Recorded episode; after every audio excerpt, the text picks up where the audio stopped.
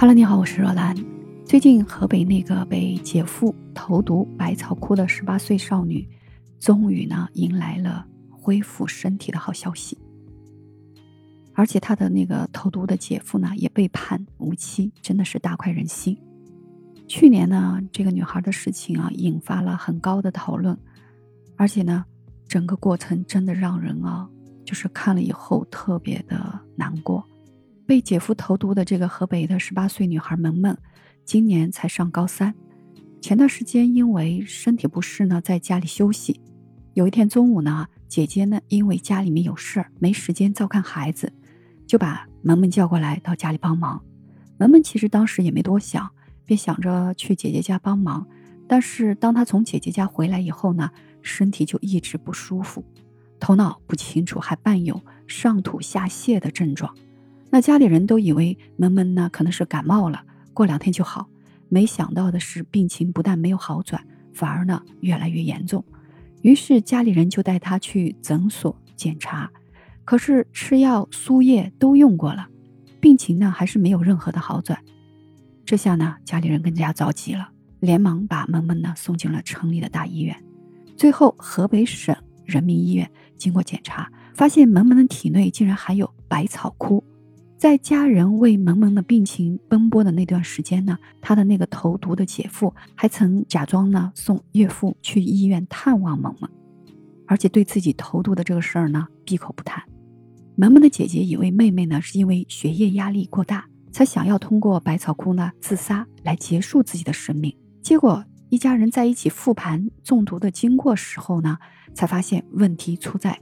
那两杯感冒药上。即便那两杯毒药已经经过稀释，依旧呢发挥了极大的危害性，导致萌萌的肾脏和肺腑都出现了衰竭的情况，生命一度呢危在旦夕。百草枯其实是一种除草剂，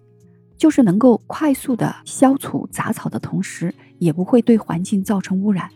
本来呢是对我们的农业具有巨大贡献的，而这么好的农业小帮手呢，却陆陆续续被很多个国家呢封杀了。因为曾经有很多人用它来结束自己的生命。对于我们人类来讲，百草枯的毒性极大，一旦喝下几乎呢无药可救，因此它也被称为死亡之水。有人说百草枯给了人们后悔服下的时间，却不给反悔的机会。这就是因为当我们服下它以后呢，你不会立刻死亡，但你会因为呼吸衰竭，在极度的痛苦中慢慢死去，就好像憋着无法呼吸的这样死去。而萌萌的亲姐夫居然为自己的亲人呢服下这样剧毒的药物，我觉得他真的是非常可恶，其心可诛。那事情发生以后呢，一家人始终想不通这究竟是为什么。姐姐的丈夫陈某虽然呢平时性格有点内向，但也没有感觉到有什么坏心思，而且表现的忠厚老实，对老人也孝顺，对妻子百依百顺的，怎么突然就成了杀人凶手？况且萌萌跟他也没有交恶过。而且事情的关键是，萌萌一家都表示双方啊都是出自于农村，经济条件差不多，压根儿又没有瞧不起这种情况。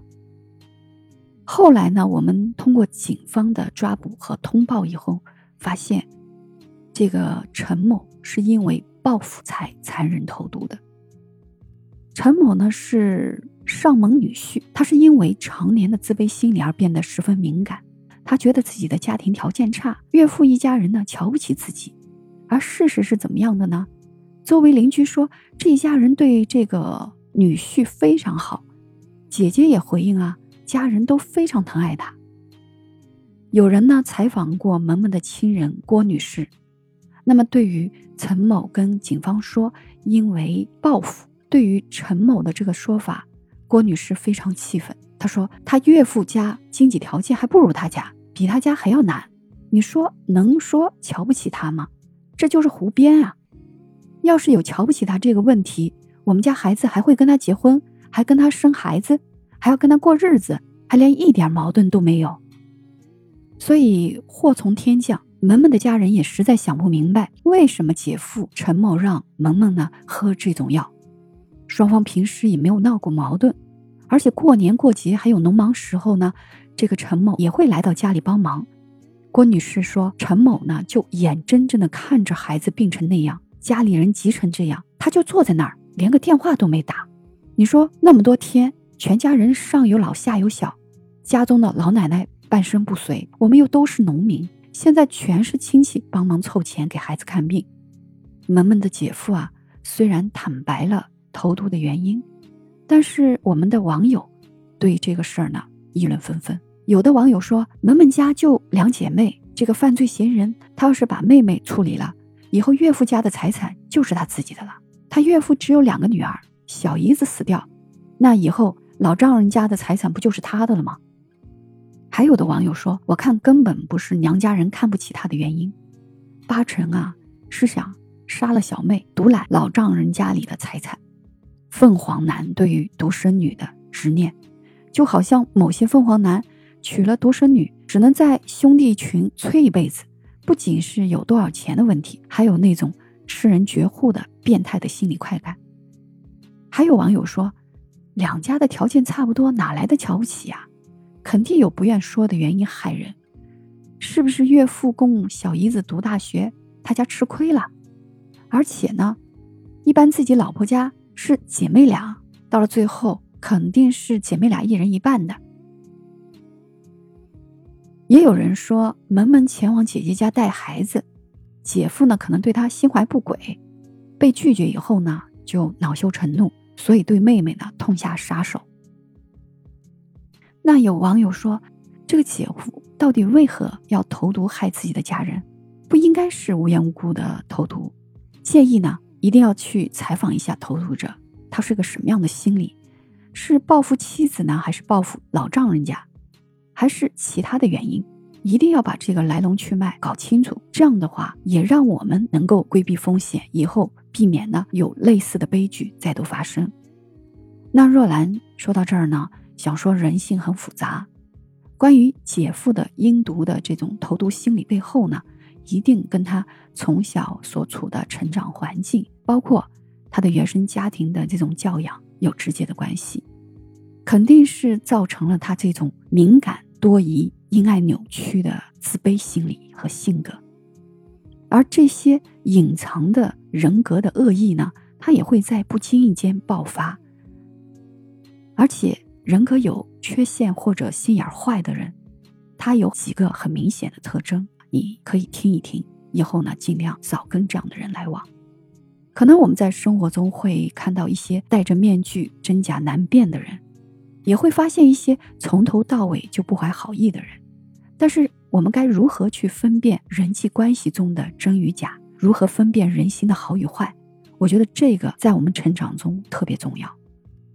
俗话说，人心隔肚皮，你就像萌萌的姐姐，她怎么会想到这个日日躺在枕边的人，她竟然对自己的父母家人产生了如此大的怨念？十八岁的女孩萌萌的父亲又怎么会想到自己眼里那个一向老实温和的女婿竟然能够下此毒手？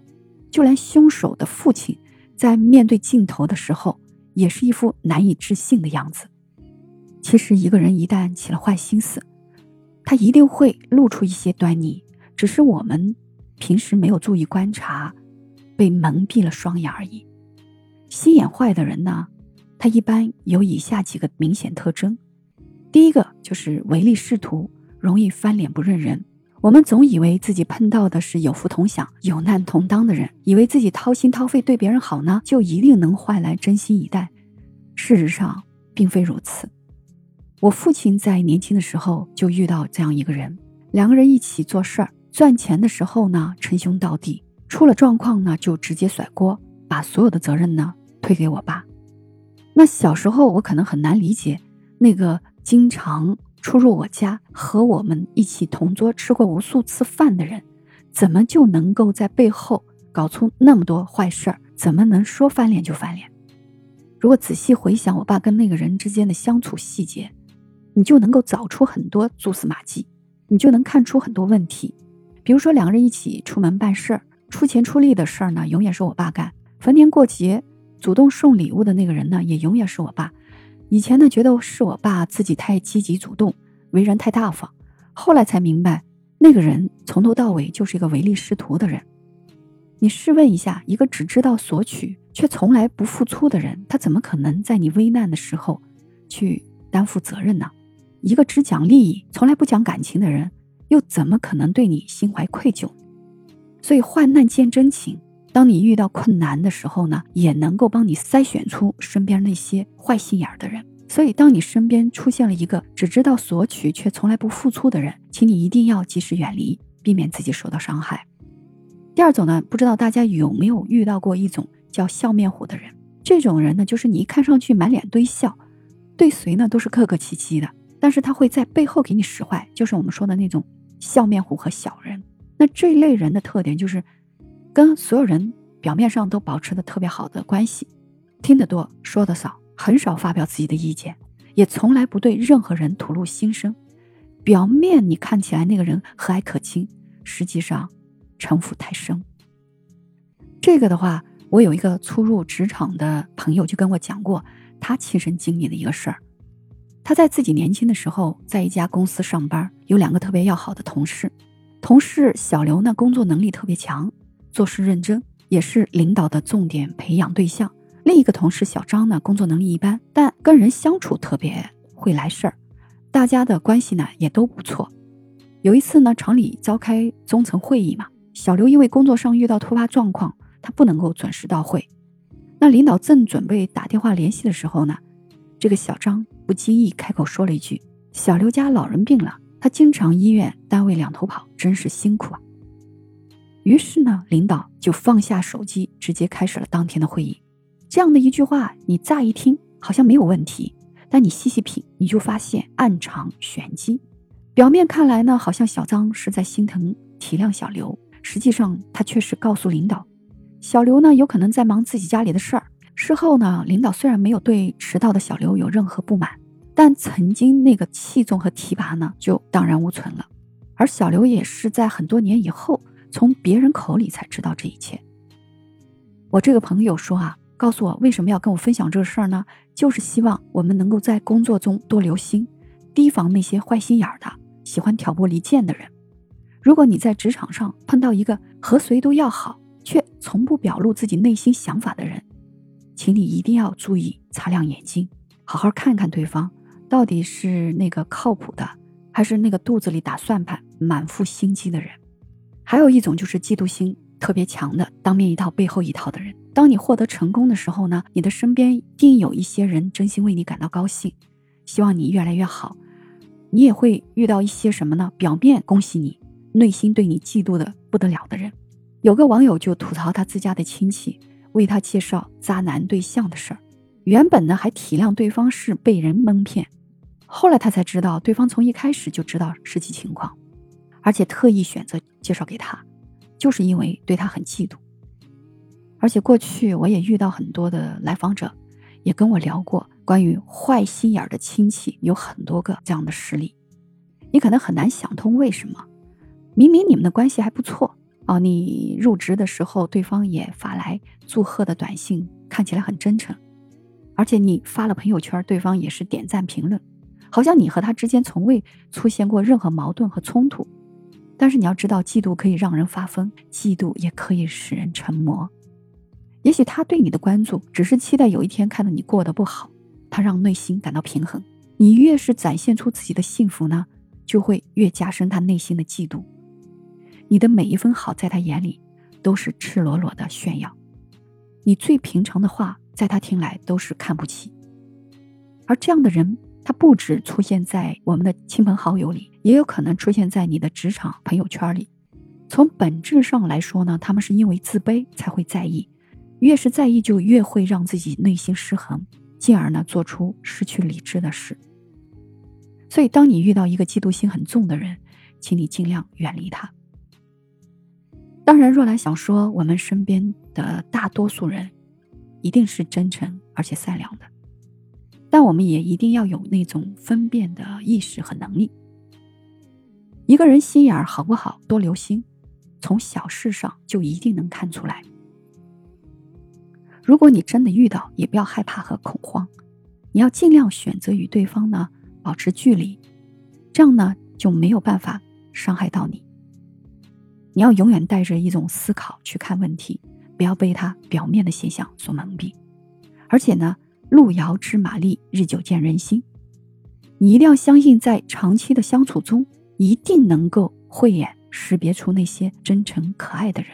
也能够用自己的筛子呢筛出那些坏心眼的人。好了，如今呢已经快过去一年了，萌萌呢现在呢总算也是捡回了一条命，恢复得很好，而且呢那个狠心投毒的姐夫呢也已经被法院审判无期徒刑。若兰在此呢也要给萌萌送上祝福，希望萌萌能够健康快快乐乐的勇敢生活下来。希望我今天的分享能够帮到你，在和人的交往中呢学会识人，保护自己，愿这个世界不再有伤害。最后呢，我也想问问你，听了以后对于这个十八岁女孩被姐夫投毒的事，你是怎么看的？在你的生活里有没有遇到过类似的